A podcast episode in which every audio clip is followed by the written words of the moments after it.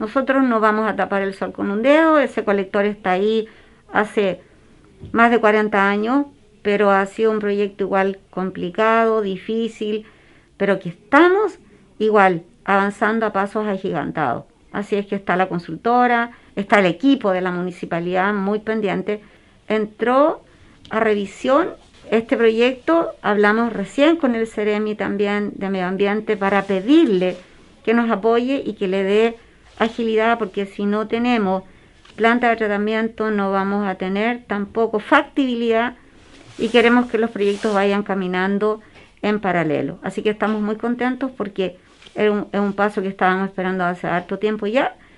y vamos avanzando, así que yo creo y tenemos fe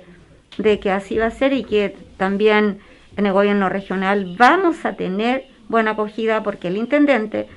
y los cores están conscientes de nuestro problema y nos dijeron que en cuanto este proyecto ingrese, que está priorizado además